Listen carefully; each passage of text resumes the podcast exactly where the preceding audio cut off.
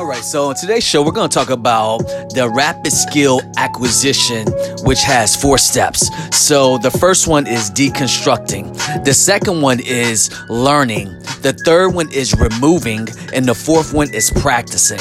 So let's go back to number 1. So when you're looking at these rapid skill acquisition, you want to deconstruct the skill into the smallest possible sub-skill.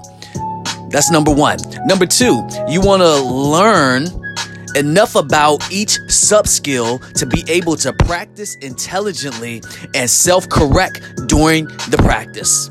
Number 3, you want to remove physical, mental, emotional barriers that will get in the way of your practice. Number 4, practicing the most important sub-skill for at least 20 hours. And that's the key to success.